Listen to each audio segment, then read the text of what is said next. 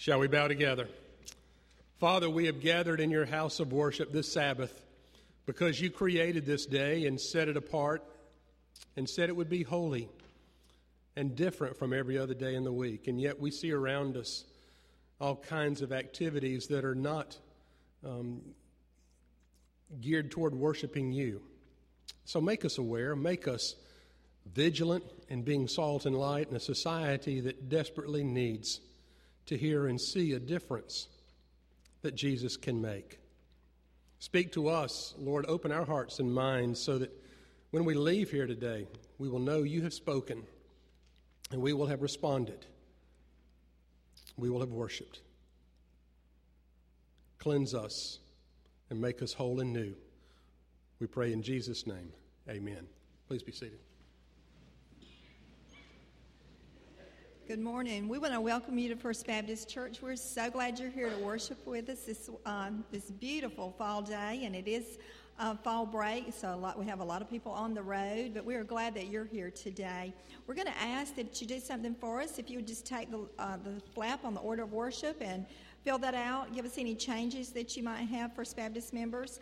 Um, and if you're a visitor, if you'll just make sure and give us some information so we can. Uh, uh, get in touch with you and give you some more information about First Baptist. So, First Baptist, if you'd stand, everyone, and look for those visitors around you.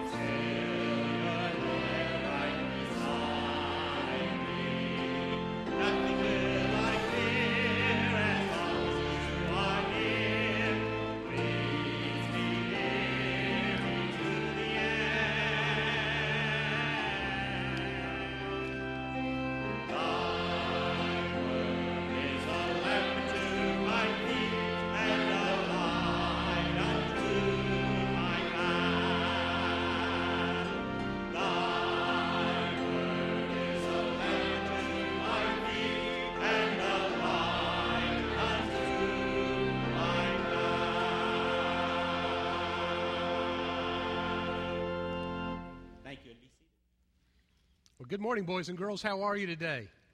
Good. I'm so glad to see you in God's house to worship Him. I know a lot of folks are on uh, vacation this weekend. It's fall break for Tift County schools, and I think, as I mentioned in the uh, 8:30 service, not, if, if not on fall break, I think a lot of people are at TJ Maxx for their grand opening this morning at 8 a.m. Who would have figured the day would come when we would schedule grand openings on Sunday morning? So that's why I want you to be aware boys and girls and parents of how our society is changing, and God wants you to be the salt and light. God wants you to be the difference that, that people can see in society and that transforms our society rather than being transformed by our society. Kaylee Medina has the Happy Club bag, and she brought something. It feels kind of heavy in here. Let's see what it might be. What is this? Kaylee, what is this? A crown. What's it for? Did you win this or get this or dress up? You you won it. When did you when did you get it? in Florida? Was it like a beauty pageant, or what were you in that got this crown?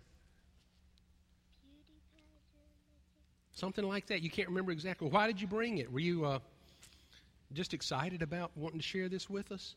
Is there anything special about it we should know? No. It's a princess crown. Are you a princess? Okay. So if I put this on my head, it wouldn't work. It wouldn't make me a prince, a prince, would it? I okay. I think my head might be a little bit bigger than this anyway.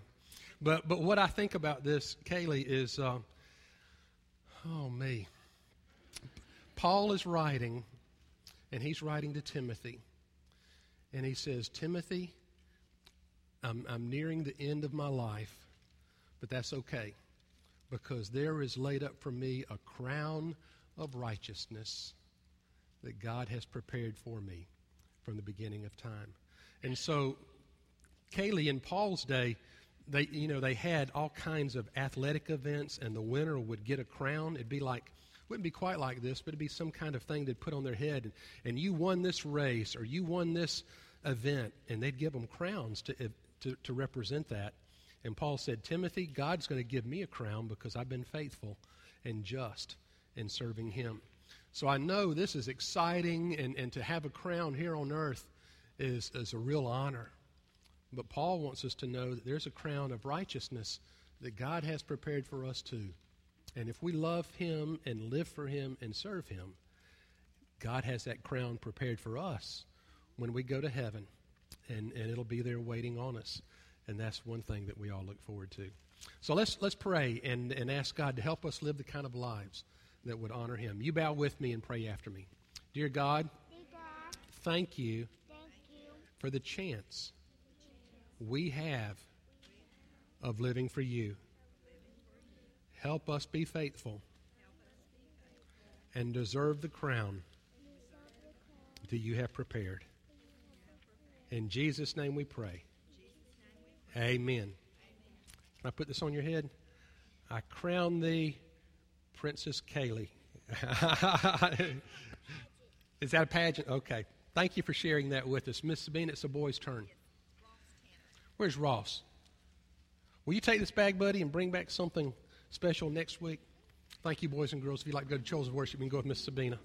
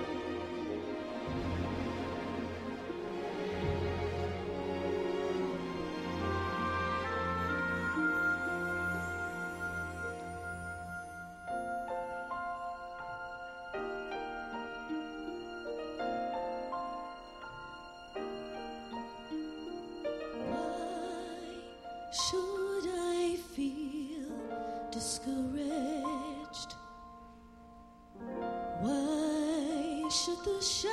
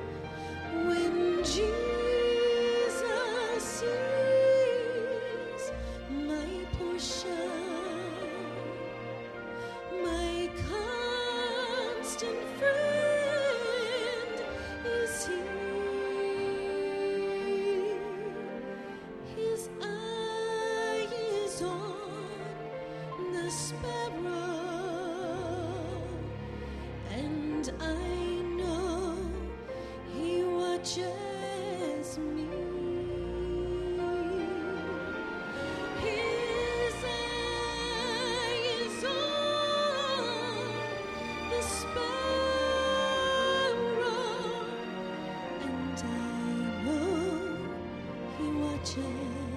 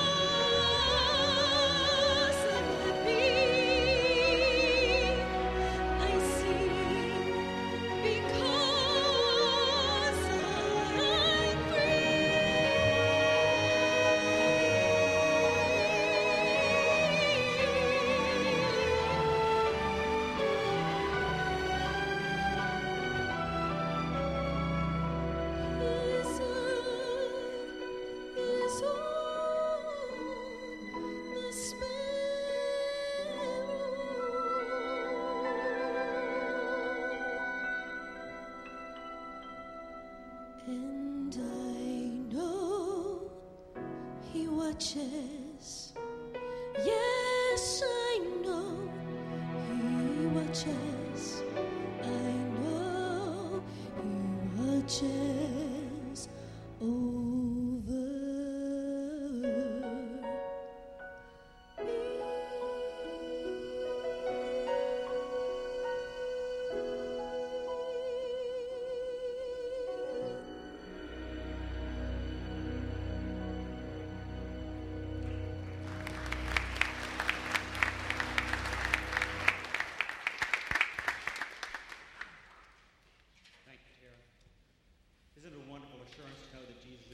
watching over us? And get this picture Peter in a boat with the disciples, and he looks out, and across this stormy water comes this image, this apparition. And he calls out, Jesus, is that you? If it is, let me come out and walk on the water with you. And he does for a few minutes. But then he gets afraid and sinks. But Jesus reaches out his hand and grasp him. That's exactly what he does. And we read that in Psalms also that God is a faithful God. He says, He brought me up from a desolate pit. He set my feet on a rock. He made my steps secure. Will you stand as we sing hymn number 546, Love Lifted Me? Please stand.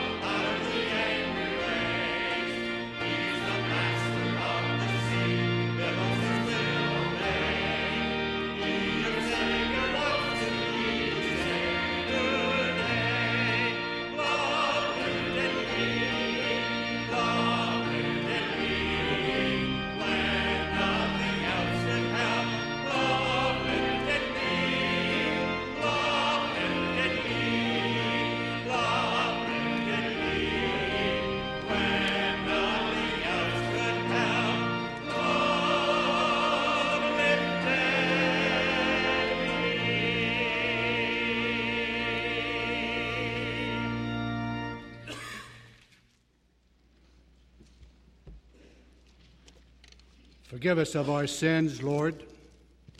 Forgive us of our wrongdoings. Let us be mindful of all that you provide for us. Let us be thankful for all that we have. And as we in our church, your church, comes to this busy time of season, I pray that each of us will look at the activities that are going on, the budget that's coming up, deacons to be nominated, festivities of the season. Let us be thankful for all. Let us look around us to see the benefits that you provide for. Let us look around us to see the joy that we have within this church. And let us be aware that through our tithes, through our offerings, that these benefits develop. So I pray that at this time, as we come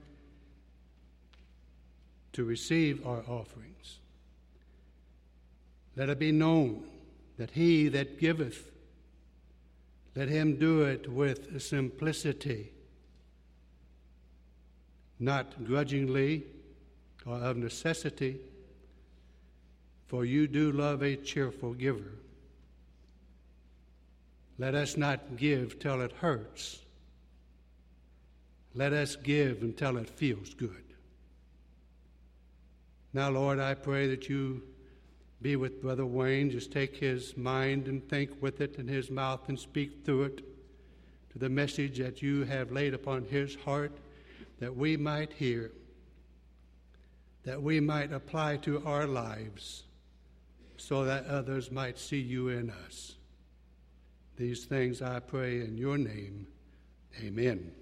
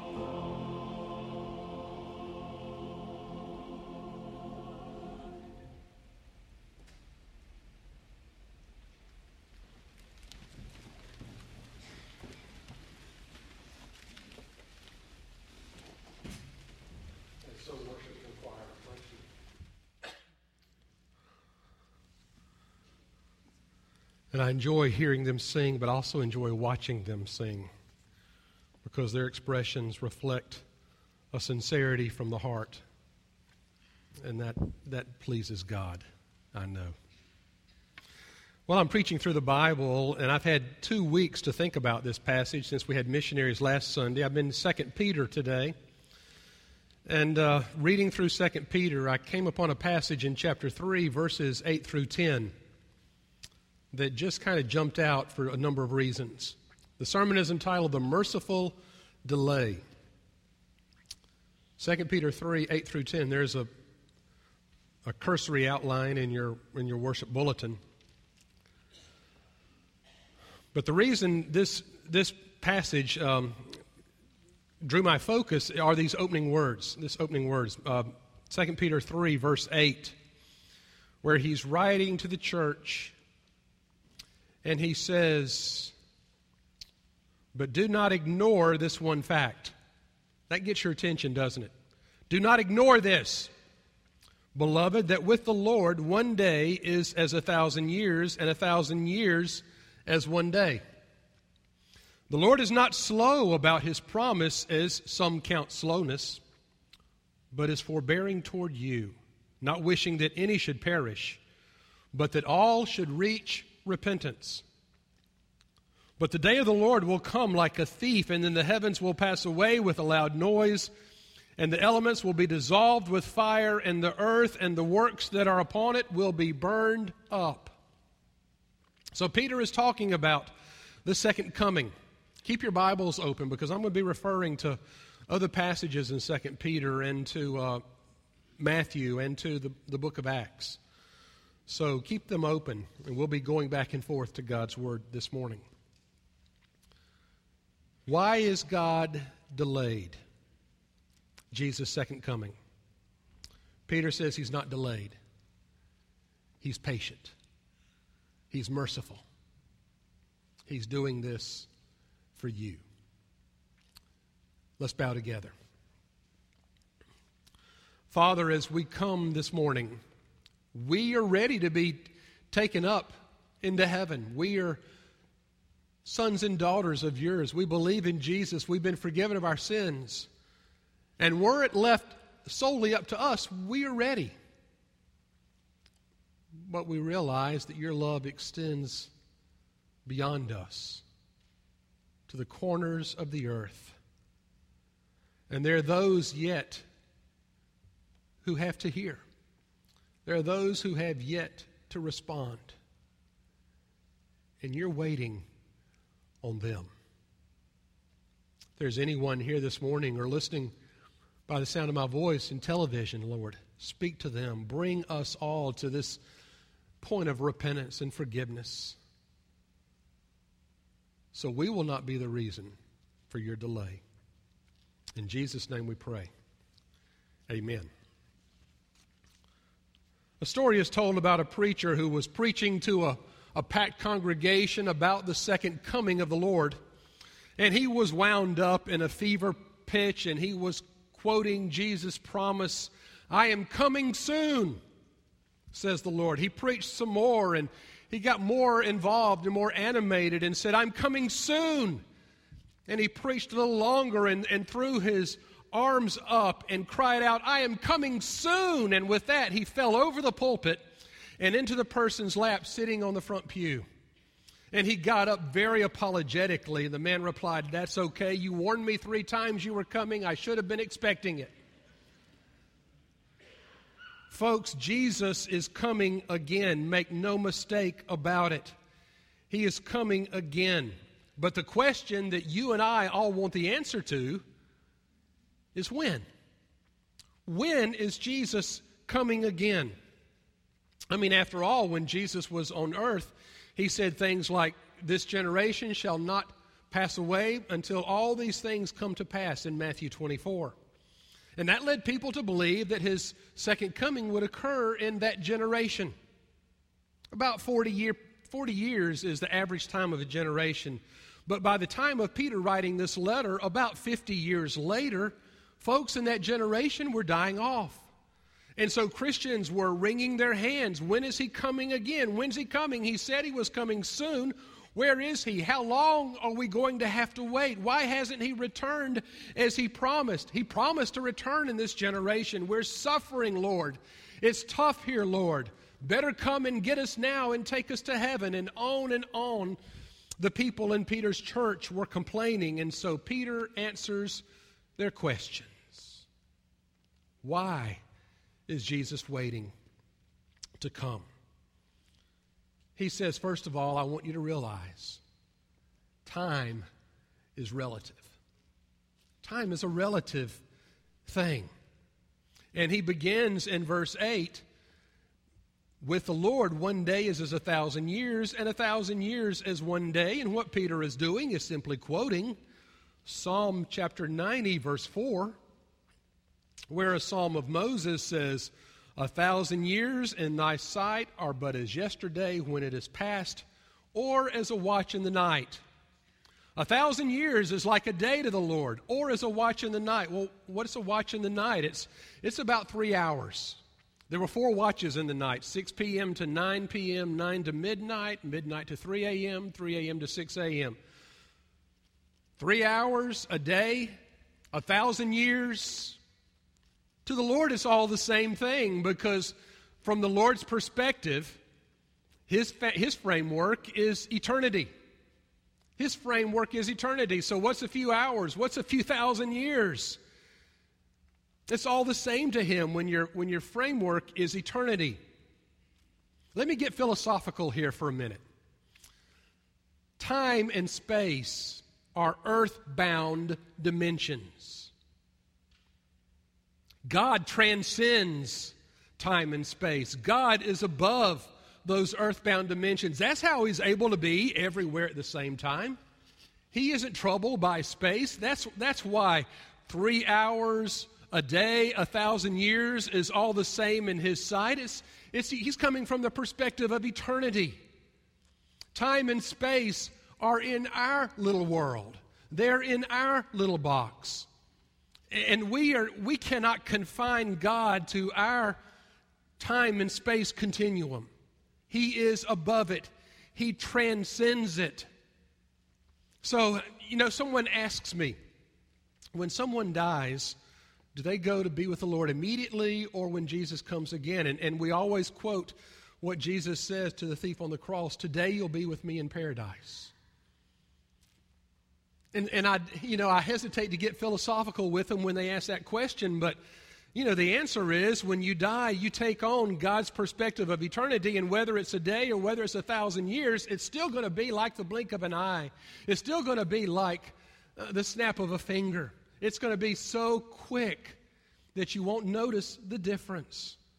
That's how, when we've been there 10,000 years, bright shining as the sun, We've no less days to sing God's praise than when we first begun. It's, time is ceases to be when we take on the perspective of eternity. God transcends it. So the first thing that, that Peter answers those folks is why is God's delay? It's because God comes from eternity. And it's not a delay to him. He does not have a to do list that he has to accomplish. He said, he doesn't say, I better get this done today, or I better get this done this year, or I better get this done this millennium. It doesn't have any meaning to him. The only reason time has meaning to him is because he cares about us and it has meaning to us. But for him, eternity is his foundation, is his framework, is his perspective.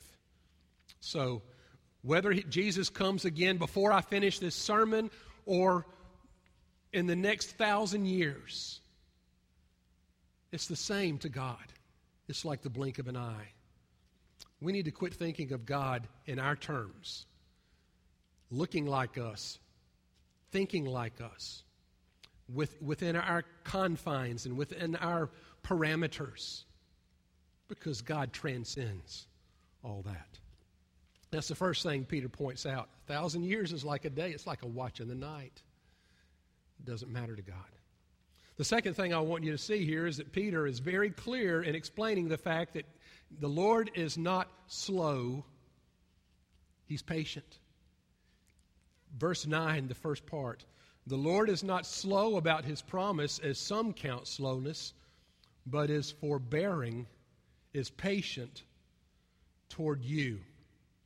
What man looks at as God's delay in fulfilling his promise of Christ's return is not slowness, it's patience. God is patient. The word here for slowness, is some count slowness, it means to hesitate, it means to be slack, literally. Well, friends, God is not slack about sending Jesus to come again. He is not hesitant about bringing judgment. And Peter explains the reason why. The reason why God is waiting for the second coming, the reason why there, there seems to be some time in this generation between Jesus' ascension to heaven and his return is because of God's great mercy, which he extends to all the earth. Christians, let's face it, once again, we look at the second coming selfishly. We look at the second coming egocentrically. God, I'm saved. I'm ready to be taken home to heaven. You can come anytime you please. We're ready here. Come and get us. That's our perspective looking up, but God looks down from heaven, and He doesn't see only us, He sees the entire world. And He says, But everyone hasn't heard yet. Everyone hasn't responded yet. I love them too. I want them to spend eternity in heaven with me too. I am showing forbearance. I am displaying patience because of my great love for everybody, not only you, but for everyone. So if Jesus is not your Lord and Savior, then you are part of the explanation. You're part of the reason for Jesus waiting to come because God loves you. And if you continue to reject Him, then when He does come, it'll mean judgment. It'll be a time of judgment and destruction. Let me move on to the second part of verse 9. I'm going to spend some more time on this. The Lord is not slow about his promise, as some count slowness, but is forbearing toward you. Listen to this not wishing that any should perish, but that all should reach repentance. Not wishing that any should perish, but that all should reach repentance. Now, God has Jesus' second coming already scheduled. He knows when the perfect time is. You and I do not. But it'll be the perfect time. It'll be that moment when God brings everything to fruition, everything to completion. But until that time, God makes it very clear that it is not His desire that any should perish, but that all should come to repentance. Now, let me take a moment here and talk about two, two different extremes, two different facets to this, the passage of this verse. The first one, some people interpret to say, it's his desire that all should reach repentance. Well, that means some think that everybody is going to be saved. God is waiting until all are saved. And the theology behind that is called universalism.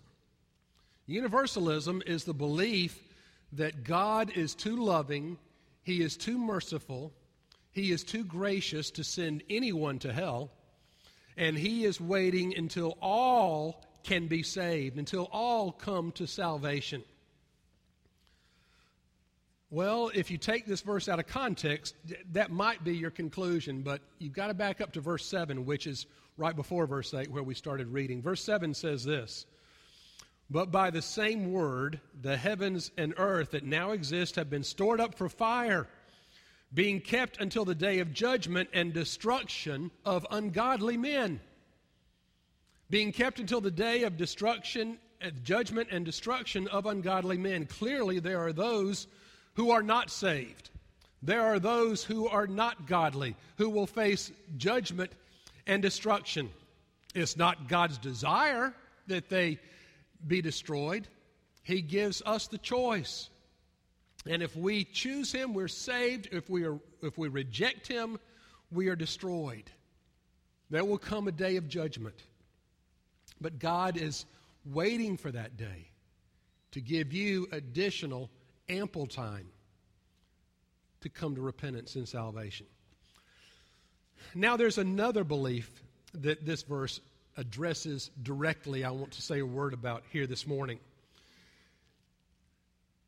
Not wishing that any should perish, but that all should reach repentance.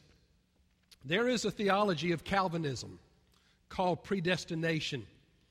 And predestination believes the Bible teaches that some are God's elect and they are predestined to be saved. There are others who are not God's elect and they are predestined to go to hell. And there's nothing you or I can do about it. God, in His sovereign power, has already determined this group is going to be saved, this group is going to be destroyed, and you can't do anything to change that eventuality.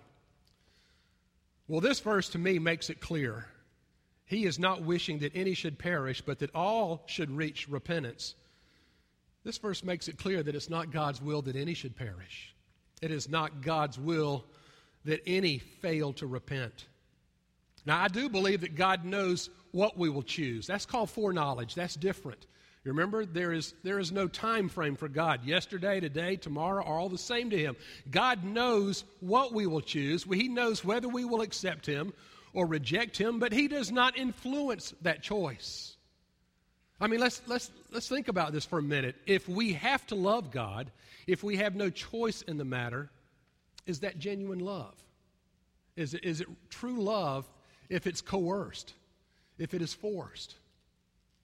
It's not. Love is only genuine if it comes from the heart of desire, not because you have to love someone. Don't you want somebody to love you because they want to and not because they have to? Predestination says you have no choice. But I don't think love can be coerced. For love to be genuine, it has to be free. And it's God's desire that all would be saved. It's God's desire that all would come to repentance. He knows which ones will come and which ones will not, but He does not coerce that. He does not force that. He does not influence that. He just knows us that well, and He knows the past, the present, and the future. He knows what we will choose, but His desire that all be saved. I read a, an illustration that, that to me really depicted this clearly a few weeks ago that really spoke to me. Let's say that as a parent, you have five children and you love all five children with, uh, with as much passion as you can muster. You love every child so, I mean, you would lay down your life for one of your children, wouldn't you? All right, let me ask you a question. Which two children of yours do you want to go to heaven, and which three children do you want to go to hell? You don't want any of your children to go to hell, do you? You don't want any of your children to be separated from God, do you? Of course not. Well, as much as you love your own children, how much more does God love his children, whom he created and whom Jesus died for on the cross? It is not God's desire that any be separated from him here on earth or in eternity in hell. It's God's desire that all be saved and, and, and repent of their sins and be in relationship with him. So that's why I believe that God gives us that free choice. He knows what we'll choose, but He does not influence it. In His sovereignty, He has given us freedom. Because for love to be genuine, it has to be sincere, it has to be from the heart, it cannot be coerced. And it's God's desire that all be saved. Can I get an amen? Amen. Thank you. The final thing that, that Peter says here is verse 10 is that when he does come the second time, it will be sudden. Verse 10 The day of the Lord will come like a thief, and the heavens will pass away with a loud noise, and the elements will be dissolved with fire, and the earth and the works that are upon it will be burned up. Peter is quoting Jesus here. He's sitting there thinking, How can I explain what Jesus' coming is going to be like? And Peter remembers, Oh, yes. I remember hearing Jesus say one time that when he comes, it will be like a thief. It'll be like a thief in the night. And if you wait to prepare for that thief, if you wait until he comes to prepare, it'll be too late. It'll be too late. When will it come? It will be when you least expect it. It will be when it, you are most surprised by it. That's when it will happen. So, anyone who purports to tell you they know the day and the hour of Jesus' second coming, they are pretending to tell you something that even Jesus said he didn't know. Jesus said, I don't know the day and the hour, only the Father knows. Because remember, time is earthbound, and God knows the future. He knows when that perfect time will be. But I can tell you this much it's going to come when you least expect it. It can happen before this sermon's over, it can happen uh, within the next thousand years, or 2,000 or 3,000. I don't know. I do know it'll happen when you least expect it and when it'll be most surprising. He uses an interesting word. He says, The heavens will pass away with a loud noise. The Greek word there for loud noise is roizidon. Roizidon. It's almost onomatopoeic. It almost sounds like what it means because the word means that noise that you hear in the air when something goes whizzing by. Have you ever heard an arrow shoot by you? Whoosh! Something goes flying, wishing, whooshing by. That's Proisidon. That's what this word means. That's the noise that the day of the Lord will make. That's it. That's exactly what this word means. The only thing I can, I can compare that to is, is the day that my first day I went hunting with my uncle. We went quail hunting. And I was about 12 years old. I had just gotten a shotgun, and I was so excited to go out and kill me something. I was going to go shoot something and he had some bird dogs, and those dogs had pointed a covey. And, and, and, and my, you know, I've got my shotgun, it's brand new, and, and, and the dogs are pointing, and my adrenaline is rushing, and I'm, my heart's beating fast, and I'm so excited, and all of a sudden, those quail flush. And my uncle spun, and he popped the safety, and he aimed and shot, and, and a quail came down, and I'm just standing there with my mouth open and my gun still pointed down. I mean, it happened so fast that I couldn't even relate to it. So fast. That's what this word means. It means like birds' wings that suddenly flutter. That's how fast the Lord will come. That's how sudden it will be. And if you wait until then to get ready, it'll be too late. It'll be too late. Peter wants us to know that some things are going to happen sooner or later. And what, and what we do, because we see time from our perspective, we get comfortable. We get, we get relaxed. We get complacent. We have grand openings on Sunday morning. You know, we just kind of go along with the flow. Everything is just, um, you know, everything is just status quo. But Peter wants us to know that some things are going to happen. And when they happen, it's going to happen quickly, and you need to be prepared. A man by the name of Michael Parfit wrote a feature article for the Smithsonian Magazine about the Mississippi River. And in preparation, this is back in 1993, in preparation for his article, he, he floated in a dinghy down the Mississippi River and he, he studied it and he learned its incredible power. The Mississippi River gathers its water from 41% of the continental United States. It stretches all the way from, from Montana to New York. That's where its headwaters come from. Half a trillion tons of water flow down that river every year, carrying downstream 63,000 tons of soil every day. That is, that's just a glimpse of how powerful it is. And that's why engineers built levees around it to try to control it, much like the levees in New Orleans. And those levees were built over the years, says Michael Parfit. And people came to live under its protection, and they tore down forests and planted cotton. And the floodplain of the Mississippi River soon became the Mississippi Delta, one of the most fertile areas for farming in the United States. Now, 8 million people live in that delta. But at what risk? He said the levees cage a giant. For how long? Parfit published his article in February of 1993 in the Smithsonian. He said, People have gotten a sense that everything is controlled, but that's a false sense of security. And Parfit had no way of knowing when that article was published in February of 93 that four months later, in the summer of 1993, the Mississippi River would flood its banks in one of the worst floods in our nation's history, just a few months after the publication of that article. And I, I read that, you know, and I think, you know what? We are, are not so different. Peter is writing to his his church, and he's saying, You folks hang in there. I know it's tough, but you persevere. And he says, Why? He says, First of all, Jesus is coming again. You can be certain of that. He's coming again. He is not delaying, he's being patient so that everyone can hear and respond. He is showing mercy. And then he says, But when the time's up, it's up. It's like when you take that standardized test and the teacher says, Stop, put your pencils down, close your booklet. It's time's up. And if you wait until then to get ready, it'll be too late. And so, what we need to do is heed the words Peter when he was preaching earlier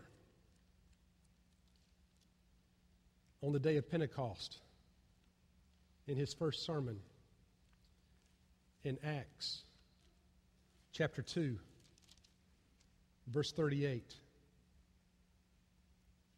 They said, Brethren, what shall we do? And Peter said, Repent and be baptized, every one of you, in the name of Jesus Christ for the forgiveness of your sins, and you shall receive the gift of the Holy Spirit. And that day, 3,000 people were added to the church.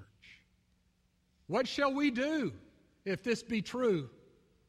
Repent and be baptized, every one of you, in the name of Jesus Christ, for the forgiveness of your sins, and you shall receive the gift of the Holy Spirit. I don't know when Jesus' second coming will be, but I know it'll be sudden and it'll be surprising and it'll be soon. It'll be with a giant whoosh like an arrow coming through the air. And if you wait to get ready until then, it'll be too late. Why is he waiting? Well, for a couple of reasons. In the first, first respect, he's not waiting. Time is relative to him. And secondly, He's giving everybody a chance to hear and respond. He might be waiting on you today. Shall we pray? Father, as we come here today to hear this word from your servant, your apostle, who got to, to walk with you and listen to you and repeat some of the things he heard you utter. We are reminded that we are in the, the in between time between your ascension and your coming again. And you have given us ample opportunity to hear and believe and respond. But one day soon, that, that opportunity will close, that door will shut. And all who have not responded will be sent into the outer darkness where there is weeping and gnashing of teeth.